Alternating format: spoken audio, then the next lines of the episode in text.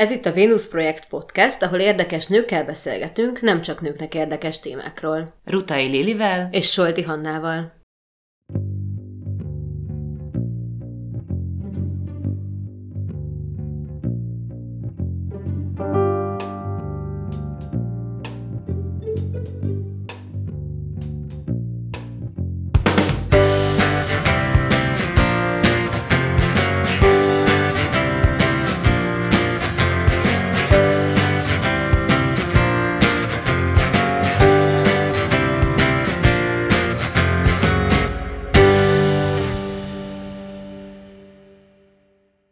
Ebben az epizódban Hanna Cserháti Herold Jankával, a hormonmentes.hu egyik alapítójával beszélgetett a weboldalról, a webshopról, a felelősségről, a hormonmentes életmódról és a fogamzásgátlásról is. Szóval, szia Janka, nagyon köszi, hogy itt vagy ma nálunk. Kérlek, először mesélj, hogy mi is az a hormonmentes, és mi is az a hormonmentesség, vagy hormonmentes fogamzásgátlás. Sziasztok! Nagyon szépen köszi a meghívást, örülök, hogy itt lehetek veletek most. Mi is az a hormonmentesség, meg a, meg a hormonmentes? Hát ez egy, nem is tudom, hogy márkanévként indult, vagy hogyan, hogyan mondhatom ezt SEO-s névként, hogyha ez így mond valamit. Hiszen az alapkoncepció az volt, hogy a hormonmentes fogamzásgátlással kezdtem el foglalkozni 2000 2015-ben, akkor indult a, a weboldal, és egyébként így saját problémakörből kiindulva született meg a vállalkozás, mert hogy magamnak kerestem biztonságos hormonmentes fogamzásgátlási megoldást, miután így tapasztaltam a, a fogamzásgátló tabletta mellékhatásait, és így úgy döntöttem, hogy én nem szeretnék tovább élni ezzel a, ezzel a lehetőséggel, és nagyon kevés információt találtam itthon akkoriban erről a témakörről. Nagyjából az óvszeren kívül a nőgyógyászom sem tudott mást javasolni, én meg így nem nyugodtam bele ebbe a dologba, hogy hát így valamit nem, hiszem el, hogy, hogy a 60-as években embert küldtünk a holdra, és a fogamzásgátlás meg itt tart, hogy, hogy alig vannak opcióink. És akkor elkezdtem belásni magam ebbe a témába, akkor még külföldi forrásokból alapvetően, hiszen ott lehetett több információt találni, de ne felejtjük el, hogy 2015-ről beszélünk, akkor még így most nem azt mondom, hogy hol tartott az internet, de hogy tényleg még sokkal kevesebb információ volt mindenről. 10, sőt, 14, vagy hát amikor ez az egész sztori elindult, akkor nem is 14, mert én évekkel ezelőtt kerestem magamnak a megoldást, tehát ilyen 11, valahogy így. És most nagyon belementem ugye a kronológiába, de ugye a lényeg az, hogy amikor elindítottam a, a weboldalt, amikor így késznek éreztem magam arra, hogy ezzel a témakörrel foglalkozzak itthon, és elhozzak lehetőségeket a magyar nőknek is. Ez most hú, ez nagyon ilyen nem tudom, patetikusan hangzott. nem, nagyon jól hangzott. De hogy, hogy, hogy tényleg ez, ez volt a vízió, meg azért azóta is ez így, ez így előttünk lebeg ez a vízió. Akkor így hát nagyon sokat gondolkoztam, hogy mi legyen a, a honlapnak, a weboldalnak a címe. És akkor így jött a hormonmentes, hogy miről szól. Hát a hormonmentes fogamzásgátlásról, akkor legyen hormonmentes, és akkor kicsit ez így rajta ragadt a, a, az egész történeten, ugye ilyen néven indítottam a YouTube csatornámat is később, de hogy alapvetően ne, vicces, mert amikor a, a termékenységtudatmódszert oktatom, ugye ami hivatalos nevén szimptotermális módszer, csak ezt a termékenységtudatmódszer dolgot is így én fordítottam le angolból, ugye Fertility Awareness Method, és tudom, hogy ilyen ezósan hangzik ez, hogy termékenységtudatmódszer, de hogy ez ilyen befogadhatónak véltem akkor és azért kezdtem el így használni. Tehát akkor gyakorlatilag a hormonokról beszélek, úgy egyébként arról, hogy hogyan működik a hormonháztartásunk. Tehát, hogy ilyen szempontból a hormonmentes az egy picit így ilyen távolabbi megközelítés, de uh-huh. hogy nagyjából ez a fő fókusz, hogy olyan hormonmentes fogamzásgátlási lehetőségeket hozzunk el Magyarországra, amik itthon még nem voltak ismertek, és az alapkoncepció az az volt, hogy elindítottuk, vagy elindítottam a webshopot, ahol hormonmentes fogamzásgátlási eszközöket hoztam, elsősorban olyanokat, amiket itthon nem lehetett kapni, pesszáriumot, mészájsapkát, ami, ami akkoriban teljesen megdöbbentett, hogy ezek léteznek, de itthon az orvosok sem hallottak róla igazából, vagy nem nagyon tudnak információt adni róla és emellett pedig akkor végeztem az oktatói képzést így a, a, a szintotermális módszerrel kapcsolatban, a termékenységtudat oktatói képzést, és akkor később indítottam el a tanfolyamot, meg a tanfolyamokat ezzel kapcsolatban. Tehát egy ilyen komplex elképzelés volt, hogy, hogy információt és, és opciókat tudjunk adni, vagy tudjak adni a, a hazai piacon is. Mindjárt visszatérünk majd az információ hiányra, meg a dezinformációról is foglak kérdezni, de az érdekelne, hogy hol tanultál ilyet? Hogyha, hogyha, hogy te is mondod, még a nőgyógyászok, meg így az orvos szakma sem nagyon találkozott ezekkel a dolgokkal, vagy a hormonmentességgel, hormonmentes fogamzásgátlással, akkor, akkor te kitől tudtad ezt megtanulni, az ilyen termékenységtudattal kapcsolatos dolgokat? Hát nekem olyan szempontból szerencsém volt, hogy ilyen 17-8 évesen már a kezembe került egy könyv ezzel kapcsolatban. Ö, elsősorban akkor még az érdekelt, hogy így hogyan működik a, a testem. És ö, a Billings módszer című könyv volt az, amit egyébként így a, akkor sikerült megszerezni antikváriumból talán, ami arról szól pont, hogy hogyan tudod megfigyelni a, a ciklusod működését. És akkor nekem ez úgy beépült a tudatomba valahol hátul, hogy oké, okay, ez így van, ez így létezik, de hogy nem használtam aktívan ezt a dolgot, mert most az ember annyi idős korában, 18 évesen még a fogamzásgátlás területén azért így nem feltétlenül bízik ilyen módszerekben, vagy hát nem volt annyira sok információm erről. És aztán, amikor, és most ez picit tényleg ilyen személyes életbeli dolog lesz, hogy így összejöttem a most már férjemmel, akkor újra fogamzásgátlót kezdtem el szedni. Tehát, hogy igazából nem volt ilyen a fejemben, hogy ezt így nem, nem akarok fogamzásgátlót. Viszont akkor, amikor nagyon sok különböző mellékhatást produkáltam, ilyen másfél év tabletta szedés után, akkor már nagyon elkezdett így szöget ütni a fejembe, hogy, hogy itt valami nem stimmel. Volt egy ilyen állandó szorongás, meg, meg pánikrohamok, meg tehát elég sok minden, ami aztán kiderült számomra, hogy ez a tablettához kötődött, és magáról arról a tényről nem kaptam különösebben információt, hogy azok a, a szétszórt tünetek, amik nálam jelentkeztek, azok, azok gyakorlatilag mind köthetők a fogamzásgátlóhoz. És amikor a, természetesen az orvosomat kérdeztem erről először, hogy, hogy ezzel mi a helyzet, és ő egyébként eléggé ilyen nyitott, meg ilyen természetesség-párti volt így beállítódás szempontjából, és akkor ő mondta, hogy hát igen, igen, hát hogy, hogy lehet, hogy a fogamzásgátló így okoz ilyeneket, és hogy egyébként így őt, őt, őt, támogat abban, hogyha én ezt abban szeretném hagyni, ami nagyon kedves, mert hogy alapvetően azt gondolom, hogy ez ugye az én döntésem kellett, hogy legyen, hogy most én ezt abba hagyom, vagy nem, nem kell hozzá engedély, de hogy, de hogy tök jó volt, hogy, hogy így ezt mondta. És,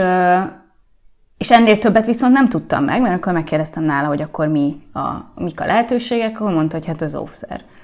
És itt kezdődött el igazából a történetnek az a része, hogy én, én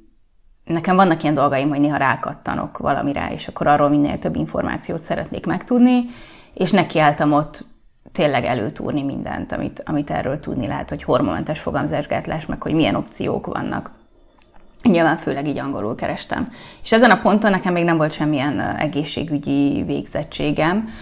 mert tényleg így csak a saját magam részére kerestem lehetőségeket. És akkor így rájöttem, hogy hm, van ez is, meg van az is. Németországban van a, a Pessarium, lehet kapni ezt a mészájsapkát Amerikából, tehát, hogy így vannak lehetőségek, de hogy itthon nincsen, nincsen nagyon ezzel kapcsolatban információ, meg hogy amúgy van ez, a, ez az úgynevezett szimptotermális módszer. És akkor igazából ott ö, azzal kezdődött ez az egész kísérletezés, hogy, hogy megbeszéltük a, a férjemmel, és így elkezdtük alkalmazni ezt a, ezt a módszert, miután megrendeltem egy, egy ilyen nagyon komplex könyvet ezzel kapcsolatban, a Taking Charge of Your Fertility című könyvet, amit így a módszer bibliájának, bibliájaként emlegetnek, és akkor ebből tanultam meg először saját részre ezt a módszert. És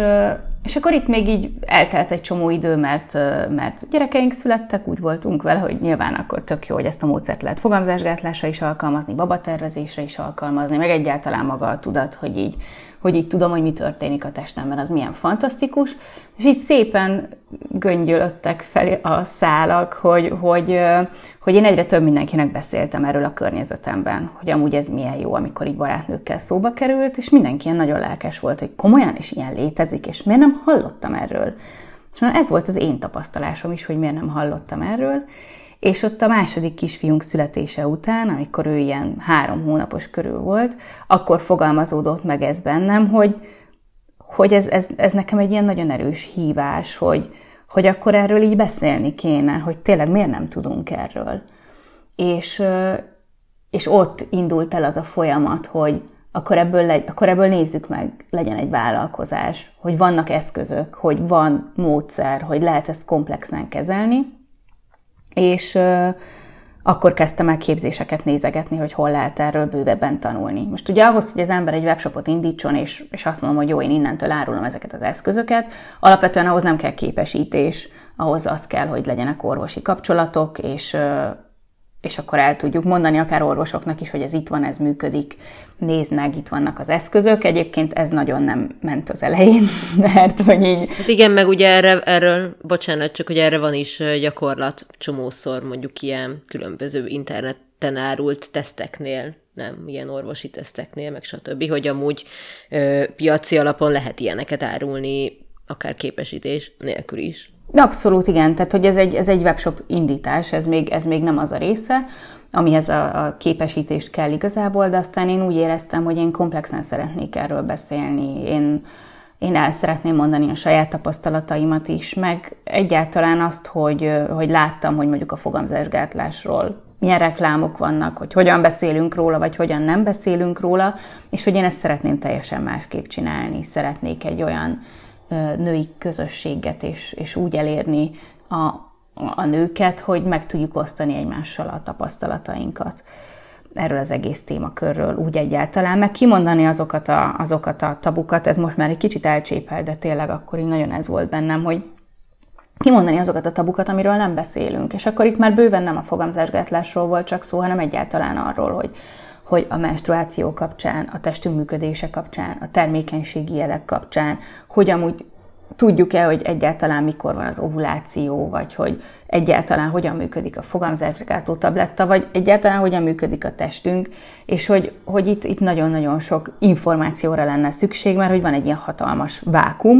és ez az én életemben is ugyanúgy megvolt, mert hogy amúgy nagyon konzervatív közegből jövök, katolikus gimibe jártam, nem volt semmi felvilágosítás. Vittem ennek a terhét egy jó darabig így az életemben egyébként, tehát hogy,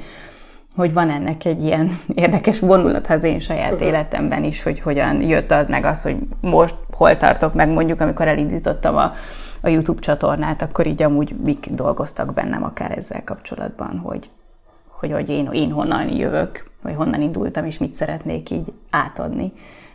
másoknak. És akkor ezen a ponton, amikor itt volt, hogy elindítjuk a webshopot, és hogy én ezzel komplexebben szeretnék foglalkozni, akkor kerestem képzést, és, és mindenképpen ezt a termékenységtudatoktatói dolgot szerettem volna, amit itthon nem lehetett tanulni akkoriban. És hát most sem nagyon egyébként néha, néha egy-egy képzés indul, de hogy alapvetően amerikai meg angol képzések vannak, meg német így időről időre, és akkor én egy angliai tanfolyamot néztem ki, ami pont így megfelelt így időben az indulásra, és online el lehetett végezni, de egyébként ez egy kilenc hónap plusz fél év gyakorlati képzés volt, de, de hogy hál' Istennek így távoktatásban gyakorlatilag meg lehetett csinálni, és akkor nyilván ott két kisgyerek mellett, hát akkor voltak így kettő meg fél évesek a, a gyerekeim ebben az időszakban, vagy a, wow. a nagyobbak, a fiúk. Ugye a kislányunk most három éves, de hogy, hogy nyilván ez jöhetett csak szóba, hogy egy ilyen online opció, és akkor én megcsináltam ezt az oktatói képzést, és akkor mikor ennek a végére értem, az volt 2016, akkor indítottam el a tanfolyamot, viszont akkor már egy éve működött a webshop, és én blogot is, akkoriban ugye még nagyon mentek ezek a blogok, és akkor bloggal kezdtem az egészet, hogy blogon írtam cikkeket. Ugye van egy újságírói képesítésem, mert hogy én az alapképzésen újságírónak tanultam, utána meg nemzetközi tanulmányokat mesteren, tehát hogy így amúgy ahhoz, hogy vállalkozás, meg biznisz, meg ahhoz, hogy egészségügy, ahhoz így specifikusan nem volt közöm a tanulmányaim által, de igazából az, a, az az egésznek az alapja, és az az, amit így nagyon magamévá tettem az évek során, hogy egyrészt nagyon-nagyon tudom, hogy hol vannak a kompetencia határaim, és hogy én mit képviselek, és mit szeretnék csinálni, és ahhoz, amit én csinálok, ahhoz azért nem kell egy orvosi végzettség, mert hogy ez gyakorlatilag egy, egy funkcionális biológiai tudás, amit átadok ezzel a termékenységtudat módszerrel, és a többi információ, ami pedig egyáltalán a fogamzásgátlás kapcsán van, azok meg nyilván a, gyártóktól jönnek, a, a, a kutatásokból, a rengeteg kutatásból, amit olvasok, de hogy én nem szeretném semmiképp helyettesíteni az orvosokat, sőt,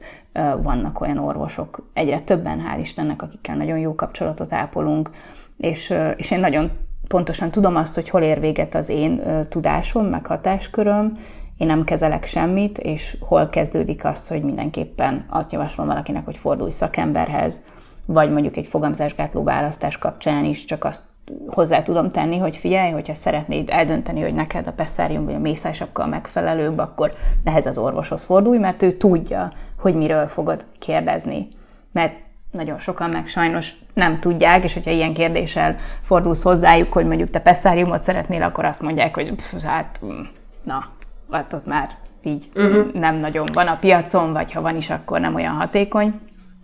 vagy nem jó, Igen, vagy nem akartam... szoktuk. Igen. Hogy meddig terjed szerinted a te felelősséged, mert olyanra tényleg gyakran látunk példát, hogy árulnak valamilyen tesztet, online meg lehet venni, most nem feltétlenül az ilyen DNS géndiagnosztikai tesztekre gondolok, mert legyen mondjuk egy egyszerű nemi beteg szűrés teszt, bármi, amit online meg lehet venni, és ugye ott is nyilván elmondják, hogy nem, ez nem minősül orvosi véleménynek, vagy diagnózisnak, fordulj orvoshoz, de hát mégiscsak eladják azt a tesztet, és mégiscsak végül is ez egy kényes téma, akár megijedhetek az eredménytől, lehet, hogy, hogy a, az eredménynek a tévessége az okoz problémát az én életemben.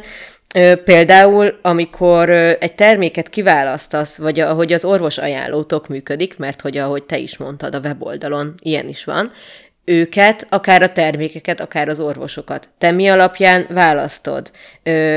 Milyen megegyezésetek van, ha ez transzparens, honnan tudod, hogy ő megbízható, vagy hogy az a termék megbízható és tényleg működhet? Uh-huh. Hát a fogamzásgátló eszközöknél ez, ez teljesen egyértelmű, hogy ezek CE minősítéssel rendelkező orvostechnikai eszközök, tehát hogy itt abszolút gyártói felelősség van, ezek regisztrált fogamzásgátló eszközök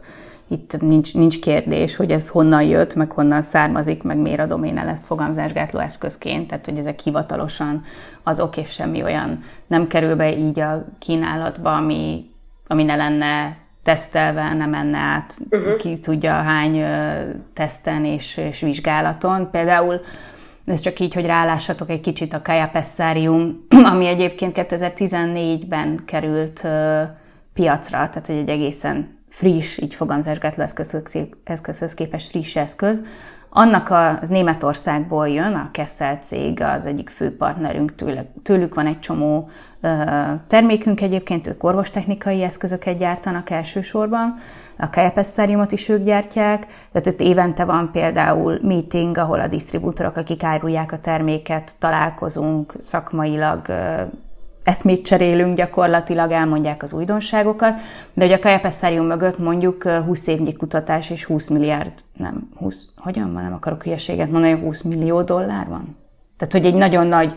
összeg az, ala, az alatt, az idő alatt, amíg ezt kifejlesztették, és hogy ezt nem is a Kessel cég fejlesztette ki, hanem egy uh, PASS nevű Pass Global Organization egy nagy szervezet, akik olyan eszközöket tesztelnek, meg fejlesztenek, amik a segítség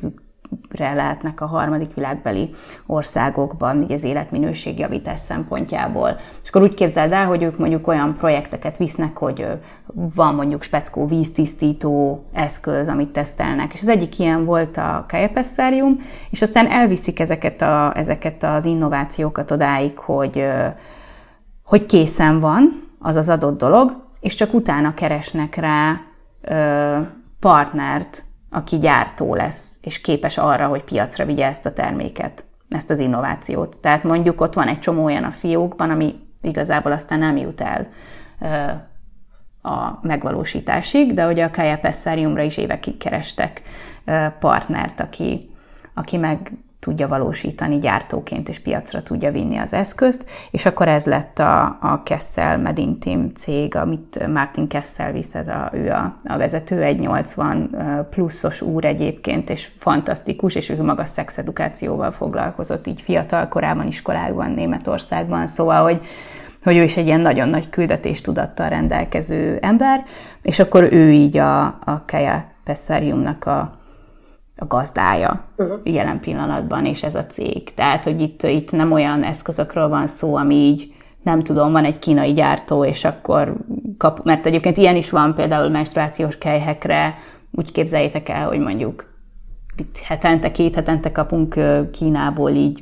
e-maileket, hogy akkor gyártanak, vannak ilyen nagy termelőcégek,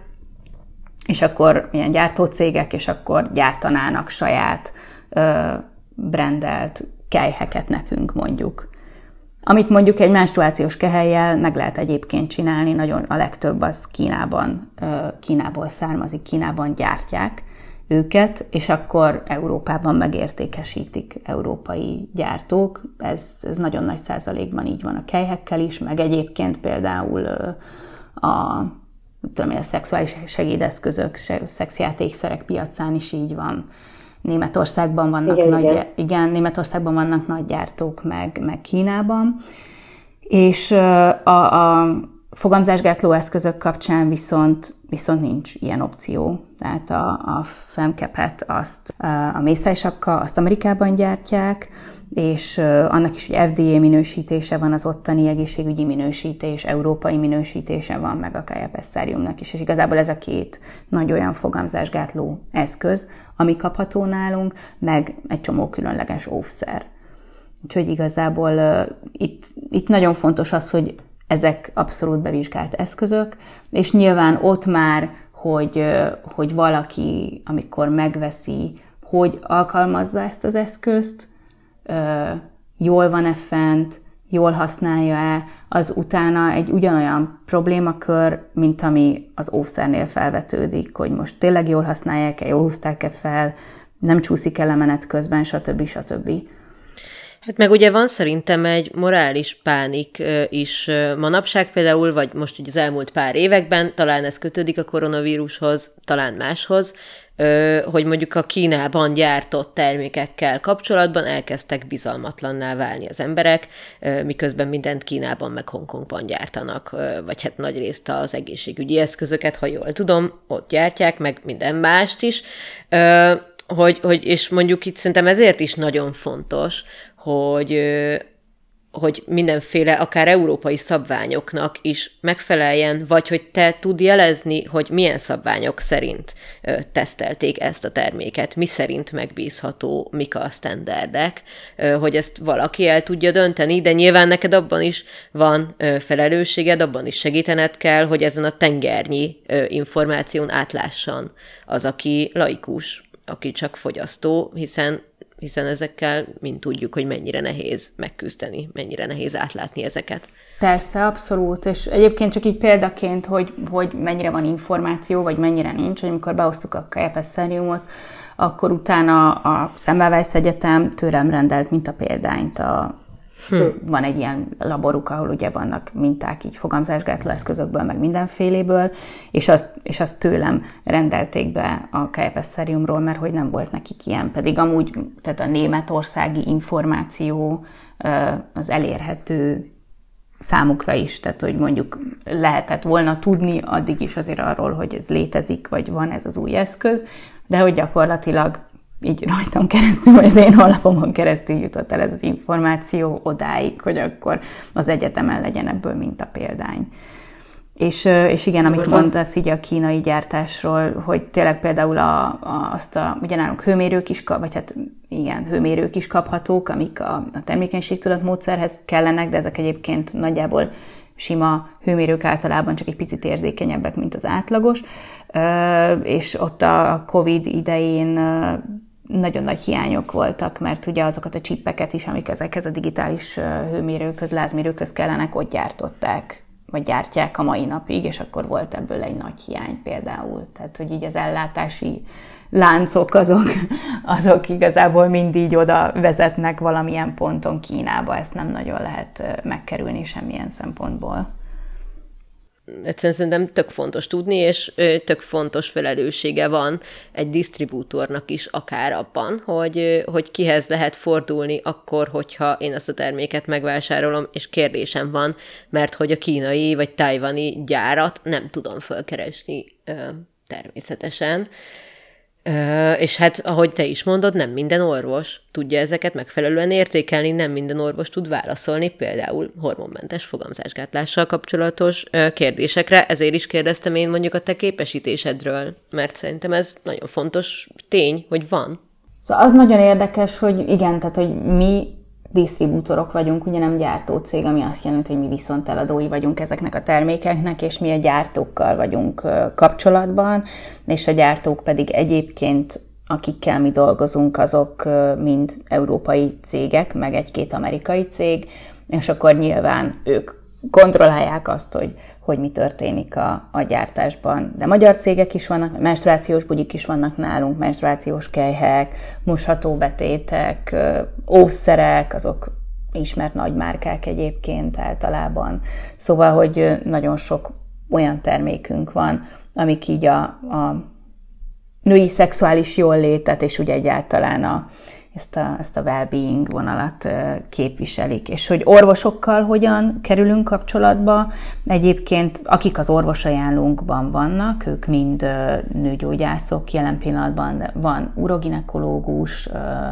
meg endokrinológust keresünk most még, hogy mindenképpen legyen olyan is, akit így, így ezen a területen belül tudunk ajánlani. És nincsen egyébként különösebben megegyezés, tehát hogy ezt nem úgy kell elképzelni. Ebben az ajánlói rendszerben, nincsen pénzmozgás vagy ilyesmi, hanem akik az orvos ajánlónk van, fenn vannak egyszerűen olyan szakemberek, akikkel személyes kapcsolatunk van, találkoztunk már, nyitottak ebben a kérdéskörben, akár elvégezték már a tanfolyamomat, a termékenység tudat tanfolyamot, például ez tök fontos, hogy jelentkeznek nőgyógyászok és ugye egyáltalán orvosok a tanfolyamomra, ami egy hihetetlenül megtisztelő dolog amúgy, és hát olyan is volt most legutóbb, hogy egy nőgyógyásznak a úgy keresett meg minket a nőgyógyász orvos, hogy a felesége végezte el a tanfolyamunkat. De jó. És, és innen jött a kapcsolódás, hogy amúgy ez milyen fantasztikus dolog, és akkor nem tudom, így prezentál a kollégáknak, és használhatja egy-két diámat, és ezzel keresett meg, és akkor ebből lett egy kapcsolat. Tehát, hogy ezt így kell elképzelni, hogy ez arról szól, hogy akik ott vannak, ők az orvosajánlóban ők orvosok, akik nyitottak ebben a témakörben. És hál' Istennek én azt látom azért az elmúlt években, hogy egyre nagyobb nyitottság van, főleg a fiatalabb orvosok részéről arra, hogy, hogy, hogy ismerjék az opciókat, és szerintem ebben nagyon-nagyon sokan nem látnak bele, így páciensként, én se láttam bele nyilván, amíg, amíg nem voltam benne ebben az egészben, hogy magáról a fogamzásgátlásról amúgy nagyon keveset tanulnak az orvosi egyetemen. Tehát, hogy úgy képzeljétek el, hogy mondjuk egy fél éves kurzus, amiben foglalkoznak ezzel a témakörrel, és abban mondjuk elsősorban a hormonális fogamzásgátlás működésével, és akkor mondjuk van egy ilyen futottak még kategória, hogy amúgy létezik olyan, hogy mit tudom én, pesszárium. Hát és ugye az, hogy ha az orvosi egyetemen mondjuk nem tanítanak erről, vagy nem tanítanak erről eleget, az, az, az szerintem csak a jéghegy csúcsa, de ugye nagyon sokan nem jutnak megfelelő szexuális felvilágosításhoz Magyarországon. És ez egyre inkább nem egy városvidék probléma, bár még mindig inkább talán mondhatjuk, hogy a szegényebb, elszigeteltebb régiókra jellemző, de ugye nem tudom, tehát hogy szerintem többünknek van fővárosi, fővárosi emberként is olyan tapasztalata, hogy nem az iskolából tanultuk meg, hanem abszolút a szülőre volt bízva, hogy így ő mennyire felvilágosult, és ebből mennyit kíván a gyerekével megosztani, és ugye vannak most már olyan új gyermekvédelminek nevezett törvények, ami miatt ez egyre inkább így lesz. Te mennyire látod ö,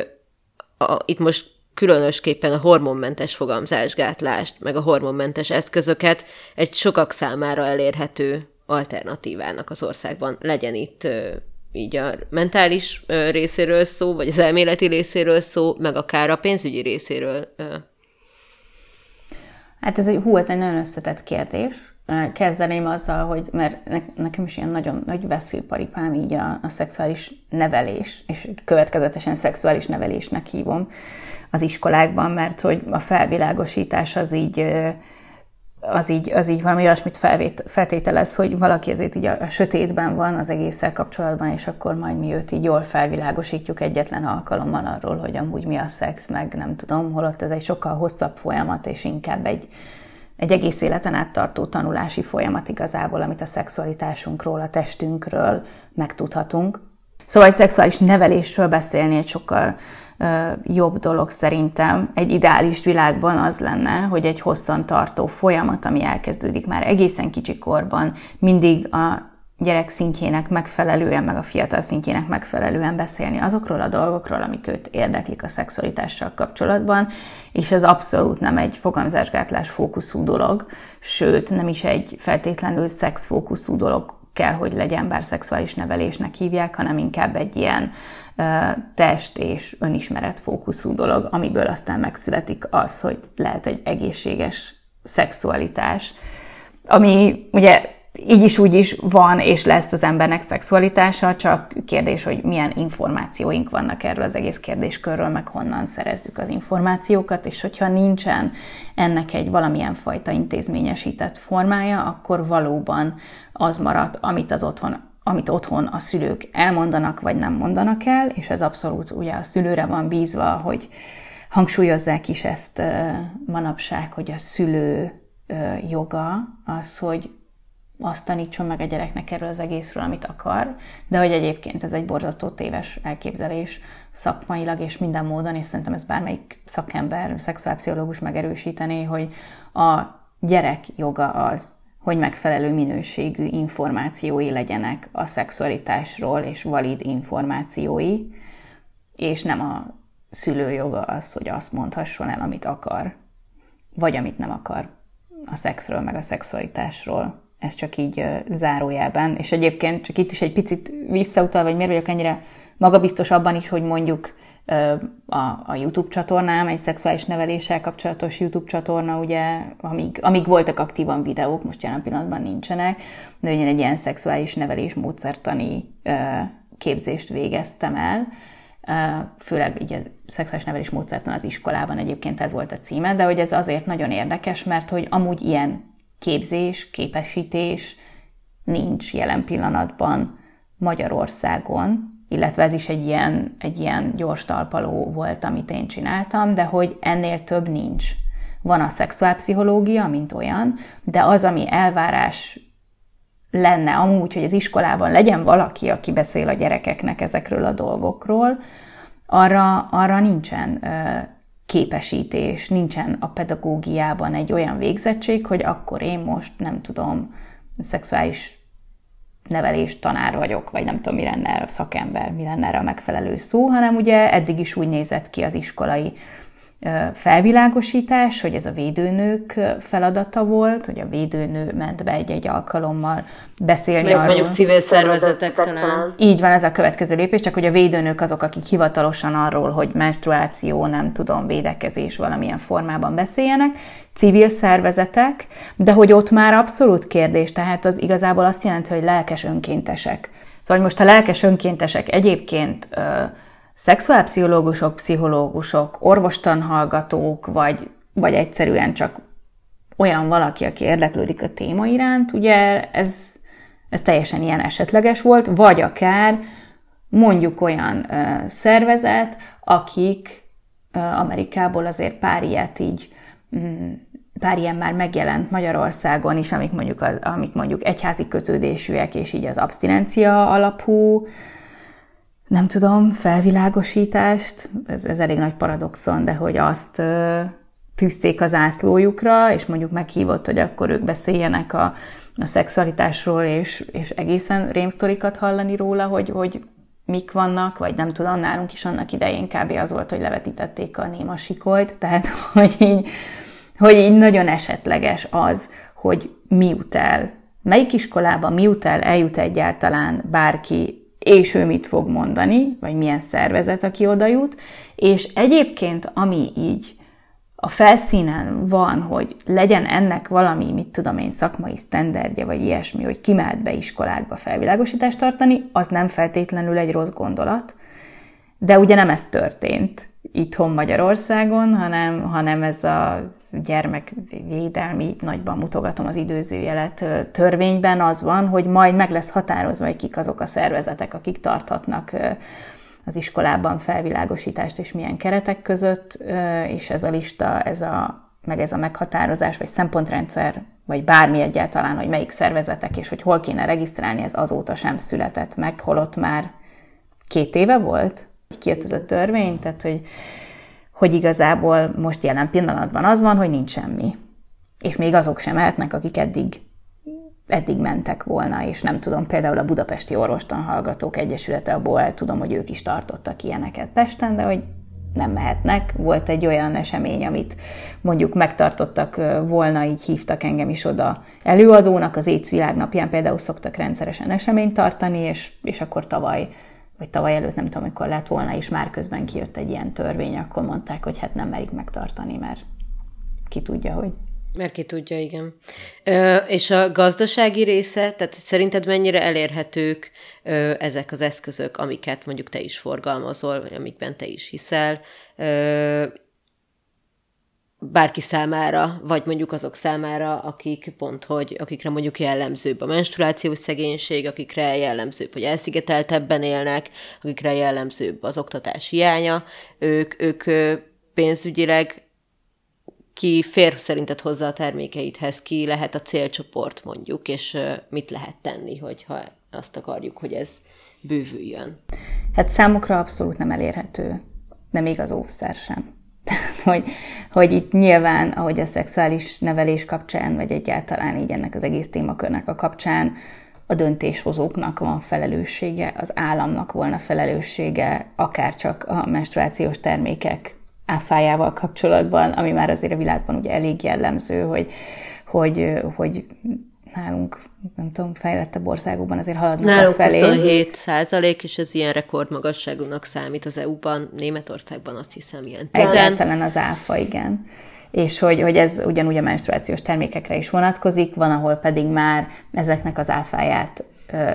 az erre vonatkozó adókat ugye csökkentették, hogy olcsóban lehessen hozzáférni ezekhez az eszközökhez. Sőt, van, ahol meg is szűnt, talán nem akarok hülyeséget mondani, de Skócia, Anglia, azt hiszem, hogy itt már nincsen ez az úgynevezett tampon tax. Így van, ráadásul, igen, ráadásul a fogamzásgátló eszközök kapcsán például úgy tudom, hogy pont Angliában, mm, most nem, azt nem tudom pontosan, hogy 21 év alattiak, vagy mi a korhatár, de hogy ingyenesen jutnak fogamzásgátló eszközökhöz, legyen szó óvszerről, vagy bármiről. De ugye ez abszolút egy állami döntéshozói felelősség, hogy ezen a piacon mi történik. Jelen pillanatban én azt gondolom, hogy bármelyik egyszerű óvszer is, ami drogériákban kapható, vagy, vagy gyógyszertárban, vagy mit tudom én, ami akár a kisboltnak a polcán is ott van, az is drága nyilván annak, aki szegénységben él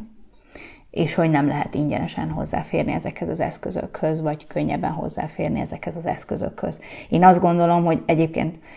nekem személy szerint, mint egy kis vállalkozás, mert a mi vállalkozásunk egy családi mikrovállalkozás, tehát hogy abszolút nem vagyunk olyan szinten, semmilyen szempontból ugye gyártók sem vagyunk, nem vagyunk olyan szinten, hogy nekem felelősségem tudna lenni abban, hogy mi történik ugye itt adófronton, vagy bármilyen fronton. Az én felelősségem azt gondolom, hogy abban van, vagy nem is felelősségem, hanem inkább úgy fogalmazok, hogy az én felelősségvállalásom abban van, hogy például azzal, hogy elindítottam a YouTube csatornámat, ugye 18-ban ott, ott rengeteg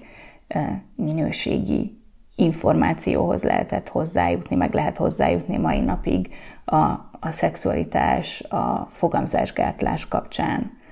Az a része már, hogy milyen áron elérhetők ezek a termékek, azt meg a piac határozza meg jelen pillanatban. Tehát, hogy amíg nincsen döntéshozói ö, érdekeltség, vagy nem tudom, hajlandóság arra, hogy ez a téma egyáltalán bármilyen szinten terítékre kerüljön, addig addig a piac érvényesül ebben a témakörben. Viszont én azt gondolom, hogy ahhoz képest, hogy mi mennyire pici cég vagyunk egyébként, és mennyire, hogy lássátok, vagy értsétek, mert tudom, hogy ez kívülről így nagyon nehéz érteni, vagy akár látni is így laikus szinten, hogy most miben más egy, egy,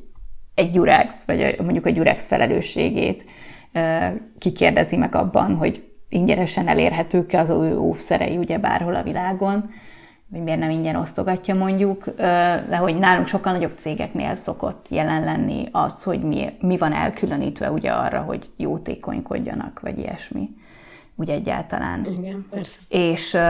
ettől függetlenül például mi hirdettünk egy olyan programot, és mi nem tudom, ezzel így nem plakátoljuk ki a, a világot általában. Lehet, hogy kéne egyébként jobban, nem tudom, de hogy például pont ö, ö, védőnőknek szoktunk küldeni csomagokat olyan termékekből, amiket esetleg van, hogy, hogy visszaküldenek, van ilyen csereprogramunk mondjuk menstruációs kelyhekre, hogy, hogy ha valakinek nem jött be, akkor vissza lehet küldeni x hónapon belül a terméket, néha visszaérkezik egy-egy termék hozzánk, és ezekből szoktunk csomagokat csinálni, és akkor ezt védőnőknek meghirdetjük olyankor, hogy, hogy ki tudjuk küldeni nekik, és be tudják vinni iskolákba bemutatni, és ez nagyon lelkesek szoktak lenni, tök sokan szoktak jelentkezni ilyenkor, amikor így meg tudjuk hirdetni, most összegyűlt, mit tudom én, 5-6 ilyen csomagunk, amit mi akkor így ki tudunk küldeni nekik. És akkor mondjuk van benne menstruációs kehely, van benne egy-egy fogamzásgátló eszköz, vagy akár mondjuk lejárt óvszerek, amiket tudod csak arra a célra, hogy így órán megmutassa, hogy hogyan kell használni, vagy ilyesmi arra lehet, most nyilván ezt odaadni nem lehet senkinek, meg nem arról szól, de hogy így mintatermékként elküldeni, és szerintem ez is már egy, egy olyan dolog, amivel, amivel valamennyire tudjuk támogatni azt, hogy eljussanak információk olyanokhoz is, akikhez egyébként esetleg nem jutnának el. Tényleg ez azért is egy nagyon komplex kérdés, mert ugye nem kell mondjuk akár Fekete Afrikáig elmenni. Ha megnézzünk egy olyan régiót, települést, utcát Magyarországon, ahol nem áll rendelkezésre mondjuk állandóan melegvíz, akkor ott már ugye rögtön jön a kérdés, hogy jó, nyilván oda nem biztos, hogy egy olyan termék, egy mondjuk egy menstruációs kehely a, a megfelelő, vagy ideális választás, amit ugye tisztán kell folyamatosan tartani. Tehát, hogy mivel most, most nem is, igen. És ugye ez mindig fel is szokott vetődni ilyen gyűjtésekkor, amikor valaki gyűjtést szervez, vagy, vagy szervezetek akár gyűjtést szerveznek menstruációs szegénység kapcsán, és ott mindig szoktam látni, hogy felvetődik ez, hogy de miért nem lehet kelyhet, megmosható betétet sokkal egyszerűbb lenne nekik, és akkor mindig el kell magyarázni, hogy azért, mert hogyha nem tudjuk kimosni, akkor hiába adod oda neki a, a kelyhet, amikor mondjuk akkor a tabu a menstruáció, hogy hogy nem is beszélhetnek róla otthon, meg tényleg nincs eszköze egyáltalán arra, hogy ezt normálisan kimossa egy betétet akár, és sterilizálja, vagy bármi, akkor, akkor nem azzal lehet segíteni. Mindenhol ott és olyan szinten lehet segíteni, amilyen, amire éppen éppen érettek, vagy amire éppen van, az éret nem jó szó, de amire éppen van befogadó képesség, ami éppen ott és akkor segítség, és szerintem ez az élet minden területére igaz, hogy tudhatom én azt, hogy, hogy, hogy igen, ez lenne a legkörnyezettudatosabb, legfenntartatóbb, legjobb megoldás, hogy, hogy, hogy kejhet használjon valaki, vagy mosható betétet használjon valaki. Én nagyon igyekszem egyébként ennek az árnyalatairól beszélni, hogy viszont, hogyha neked személyesen, mert sokan mondjuk magukra veszik ezt a terhet is akár, hogy hú, hát nekem mindenképpen ilyet kéne használni, de nem találok olyan kelyet, ami kényelmes, és akkor mit csináljak, pedig tudom, hogy az a fenntartható dolog. És, és én el szoktam mondani ezt, hogy egyébként nagyon érdekes számomra, hogy mennyire a nők életét megkönnyítő eszközökön kérjük számon sokszor a környezettudatosságot. Tehát, hogy mennyit beszélünk arról, hogy mondjuk mosható betét, mosható pelenka, nem tudom. Ez mondjuk lehet, hogy az én buborékomból fakad, ugye, hogy én ezzel foglalkozom azért így nap, mint nap ezekkel a témakörökkel, hogy, hogy akár nők egymást mennyire képesek számon kérni, hogy de te miért nem tudom, eldobható ilyen-olyan betétet használsz, vagy eldobható pelenkát, és akkor mondjuk ezt egy most egy picit, picit eltértem én a mosható betéttől, de hogy mondjuk valaki ott van egy kisgyerekkel, szülés utáni depressziós időszakban, akkor, akkor ne kérjük már számon tőle azt, hogy miért könnyíti meg a saját életét azzal, hogy eldobható pelenkát használ. Amikor nagyon fontos a környezettudatosság, meg a fenntartatóság, ez abszolút így van, csak hogy valahogy mindig ilyen témakörök kapcsán kerül elő, és mondjuk az autókról sokkal kevesebbet beszélünk, meg mindenféle más dologról. Tehát, hogy szeretünk, szeretünk a nőkön számon kérni mindenfélét. Úgyhogy én abszolút úgy vagyok ezekkel például a menstruációs eszközökkel, hogy szeretnék minél nagyobb kínálatot, és mondjuk sima eldobható betétekből is a, a leg, olyan minőségűeket válogatunk a webshopban, amikről tudjuk, hogy, hogy ö, ott van gyártói szinten, hogy nincsenek benne olyan kemikáliák, stb. stb. nincsenek benne olyan fehérítő anyagok. Ö, és ezek Sajnos ezek drágább termékek. Tehát, hogy ez tényleg így van, hogy ezek általában mind drágább termékek. Viszont én valahogy olyan szempontból próbálom nézni ezt az egészet, akár a tanfolyamomat is, a termékenységtudatmódszer kapcsán, a testről való információkat, hogy jellemzően mondjuk az én vásárlóközönségem az nagyvárosi, középosztálybeli tanult nők. És közben pedig látom azt is, hogy ez a témakör egyáltalán mondjuk a, a menstruáció kapcsán, a testünk működése kapcsán mennyire tabu volt még mondjuk tíz évvel ezelőtt, de még akár nyolc évvel ezelőtt is, kilenc évvel ezelőtt, amikor én elkezdtem foglalkozni ezzel az egésszel, és most már ott tartunk, hogy tök sok vállalkozás foglalkozik ezzel, tök sok mindenki beszél nyíltan erről a témáról, sőt, akár mondhatom, hogy szinte trendi lett nyíltan beszélni erről a témáról, ami, ami mi köreinkben, hogyha fogalmazhatok így, akár akik hallgatjátok a, a podcastet. Hát szerintem a mi hallgatóink sajnos rá vannak kényszerítve, hogyha egynél több adást meg akarnak hallgatni, de ez, ez végül is kicsit edukatív,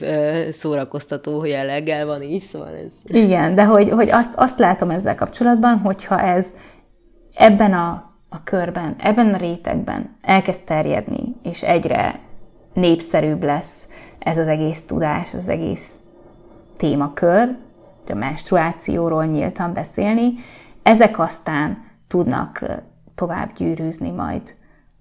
akár más rétegekbe is, vagy máshová is így tudásanyagként. Tehát, hogy szerintem általában az ilyenfajta alulról jövő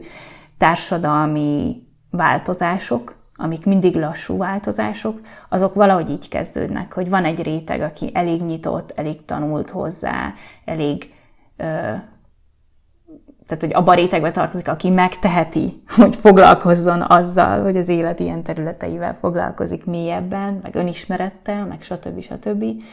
És akkor onnan elindul valami változás, és, és onnan tud szépen tovább gyűrűzni akár az egész társadalomba, vagy akár a következő generációknak ezt átadni. És egyébként szakember szinten is ezt látom gyakorlatilag, hogy például a, az orvosi társadalomban most az idősebb orvosok általában már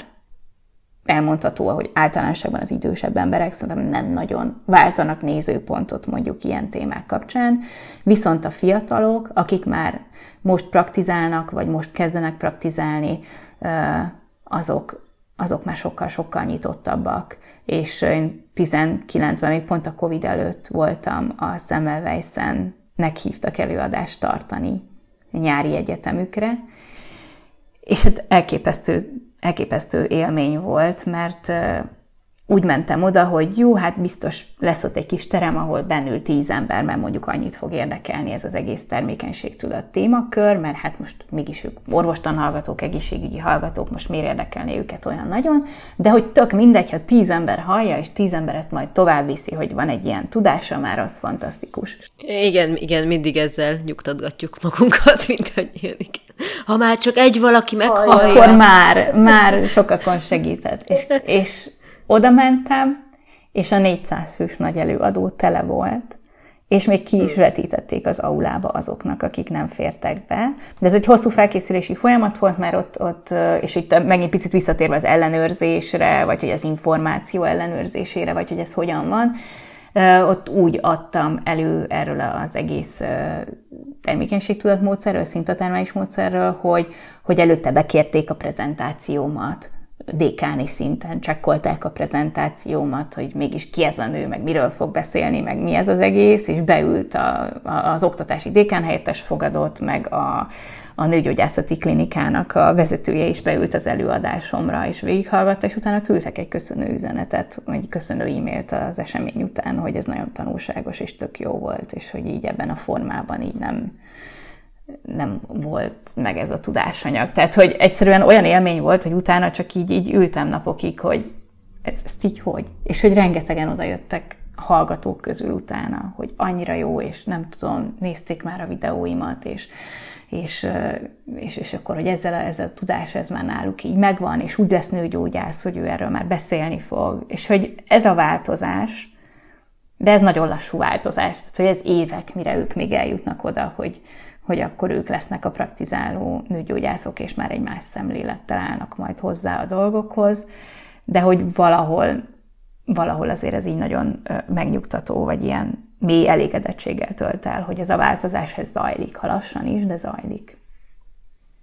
Nagyon jó, és amúgy ezúton is. Gratulálok ehhez, utólag is. Ugye a hormonális fogamzásgátlás veszélyeit azt nőként kamaszkorunktól kezdve hallgatjuk, de szerintem még férfi hallgatóink nagy része is tisztában van vele.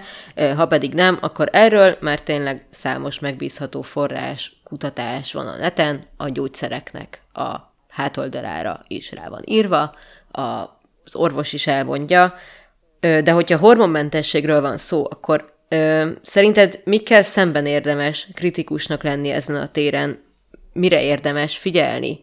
Hogyan szűrjük ki a hamis információkat, amik a neten terjednek a hormonmentességről, honnan tudjuk felmérni, hogy mi az, ami, ami mi, mi az, ami hat, és mi az, ami nem. Mondtad ugye, hogy meg kell nézni mondjuk a tanúsítványát az adott eszköznek, de mi van még? Hú, ez így olyan azért nehéz kérdés, mert hogy így általánosságban, hogy hormonmentesség, ez nyilván egy csomó különböző eszközt akar, mert hormonmentes eszköz a, a hormonmentes spirális, amit orvos helyez fel. Amiből ugye volt is annó egy pár éve egy ilyen óriás pánikreakció, hogy én nagyon sok embertől hallottam, akik pánikszerűen kivetették egyszer csak a spirált, mert hogy rákot okoz, és betokosodik, és cisztái lesznek tőle az embernek, és akkor találkoztam is olyan orvossal, aki hirtelen, addig, amíg addig ajánlotta, hirtelen elkezdte nem ajánlani a spirált, nem is tudom, hogy van-e még ez a módszer, hogy spirál, amit orvos helyez föl. Van, persze, hogy ne lenne, hát sokféle van belőle, tehát ott is így meg kell, tehát abból is rengeteg féle van, meg rengeteg gyártó van, tehát hogy nagyon sok típus van, Nyilván általánosságban. Van, van amikor van amikor, van, amikor specifikusan egy-egy eszközről szólnak mondjuk ezek, ezek a hírek, de, de a, a laikus vagy átlagember nem tud különbséget tenni, hogy most akkor ez ennek a gyártónak e, ez a spirálja, ez okozott ilyet és ilyet és ilyet, de mondjuk általánosságban nem feltétlenül jellemző, de aztán az is lehet, hogy általánosságban is jellemző, ugye sokszor itt meg kell várni az információkat, meg tényleg a kutatást, meg mindenfélét ezzel kapcsolatban. De hogy csak azért hoztam fel a spirált, hogy nyilván az is egy hormomentes eszköz, hormomentes eszköz az óvszer, pesszárium, a mészálysapka, vannak spermicidek, és, és vannak mondjuk így a test megfigyelésével kapcsolatos módszerek. Mm, szerintem itt az a nagyon fontos, hogy minél inkább egy eszköz nem is tudom, minél, tehát hogy hormonmentes eszköz, ami nem invazív, tehát amire neked kell odafigyelni, hogy aktus előtt be kell helyezni, fel kell húzni, használni kell, figyelni kell magadat, azok mind olyan módszerek, amik azért nagyfokú tudatosságot igényelnek. Még az óvszer is mert odafigyelést igényel. És nagy a hiba százalék is ezáltal. Így van. Tehát, hogy minél, és ez, a, ez egy érdekes dolog, hogy minél nagyobb ö, tudatosságot, odafigyelést igényel valami, papíron annál nagyobb igazából, majdnem, hogy ez elmondható, hogy annál nagyobb a, a hiba százalék, tehát hogy ezek kevésbé hatékony módszerként vannak feltüntetve. Viszont ami nagyon érdekes, és ami kutatással igazolt, hogy azoknál a nőknél például, akik ismerik a és alkalmazzák a, a szintotármálés módszert, azt, amit én tanítok, amiben három elsődleges termékenységi jelet figyelünk meg. Ez egy, ez egy nagyon nagy kutatás volt, egy 17 ezer ciklust vizsgáló kutatás volt. Nem is tudom, 7 ezer valahány párt vizsgáltak. Ebben a kutatásban jött ki az, hogy azok a nők, akik ennyire tudatosak a saját testük kapcsán, azok ezeket a hormonmentes eszközöket is sokkal nagyobb biztonsággal tudják alkalmazni. Azoknál a nőknél, akik követik a ciklusukat, ismerik mélyen a testük működését, tisztában vannak azzal, hogy mi a termékeny időszakuk, nagyon nagy hatékonysággal tudják alkalmazni az egyéb hormonmentes fogamzásgátló eszközöket is, mint mondjuk tényleg a pesszárium, a mészálysapka, az óvszer. És ez aztán nem ment tovább a kutatás ebbe az irányba, de hogy ez feltételez egy ilyen korrelációt, hogy, hogy aki sokkal tudatosabb a testével kapcsolatban, az sokkal hatékonyabban tudja alkalmazni ezeket a hormontes fogamzásgátló eszközöket is. Tehát sokkal hatékonyabban annál, mint ami hivatalosan ezeknek a hatékonysága. És ez egy nagyon érdekes összefüggés. Szerintem ez, ez érdemelne is több figyelmet, hogy, hogy ebbe még, ebbe még legyen energia, meg, meg mondjuk kutatási kedv, meg kutatási pénz, de, de ez megint egy külön világ, hogy mondjuk mire jut pénz kutatások kapcsán, és mire nem. Illetve ami szerintem még érdekes, és behozom szempontként, hogy a férfi fogamzásgátló eszközök között, ugye, mert itt csak a nőkről beszélünk, és a hormonmentes eszközökről folyamatosan, illetve a nőkhez kapcsolódó fogamzásgátló eszközökhöz, de ez azért van, mert a férfiaknak borzasztó kevés lehetőségük van. Az óvszer van, meg a vaszektómia van, hogyha valaki hosszabb távon gondolkozik. És közben pedig évente, én tényleg amióta foglalkozom ezzel a témakörrel mélyen, évente jön ki hír arról, hogy pár éven belül lesz férfi fogamzásgátlási megoldás, vagy tabletta, vagy injekció, vagy valami egyéb megoldás, és hát szerintem azokból, amik az elmúlt 8-9 évben kijöttek hírek, abból már legalább kettő-háromnak a piacon kéne lenni azóta, mert mondjuk nyolc éve volt hír, hogy négy éven belül a piacon lehet. És valahogy egyik sem jut el odáig, hogy, hogy forgalmazásba kerüljön, vagy megugorja esetleg az utolsó teszteket, de sokszor inkább csak azon bukik el, hogy, hogy mikor kerül, hogy, hogy egyáltalán látnak-e benne lehetőséget, ugye mondjuk a, a gyógyszergyárak, vagy így nagy, nagy tőke, hogy, hogy ezek forgalomba kerüljenek, és nagyon sok ilyen eszköz olyan mellékhatásokon bukik el, ami a jelenleg forgalomban lévő nőknek szóló fogamzásgátló eszközöknek mondjuk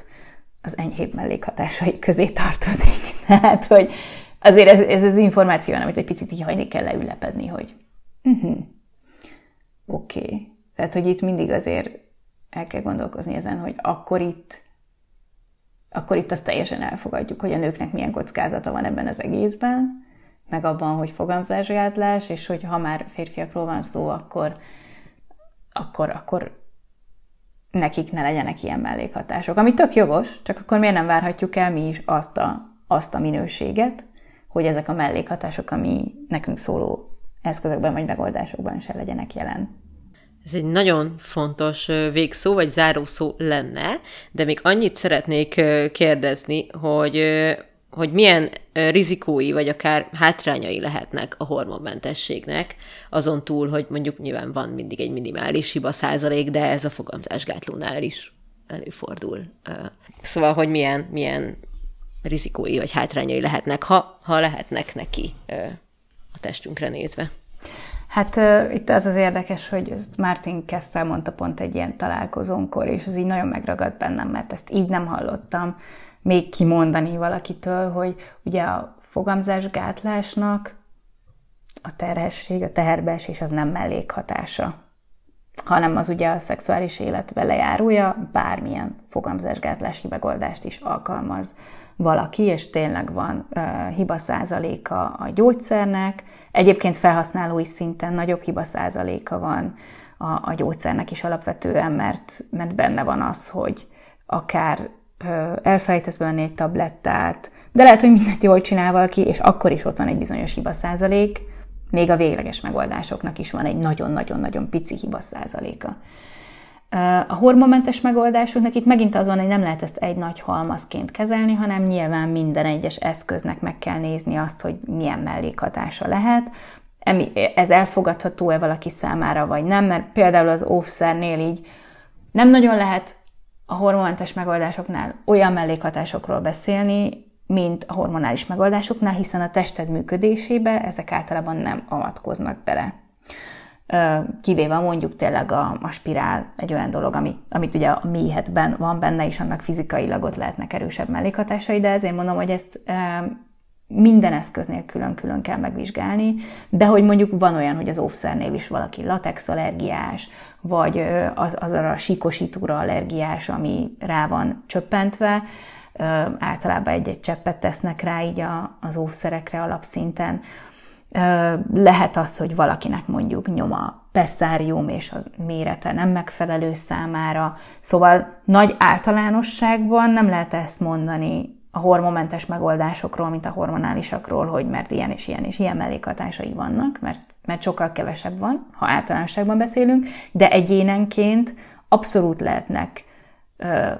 mellékhatásai, kellemetlenségei, amivel mondjuk adott eszköz használata jár. Úgyhogy szerintem ez rendkívül fontos, hogy, hogy ismerjük a lehetőségeket, hogy merjünk próbálkozni, hogy milyen megoldás lesz az, ami megfelelő számunkra, és ehhez nagyon nagy szükség van a megfelelő minőségű információra, hogy informált döntést tudjunk hozni.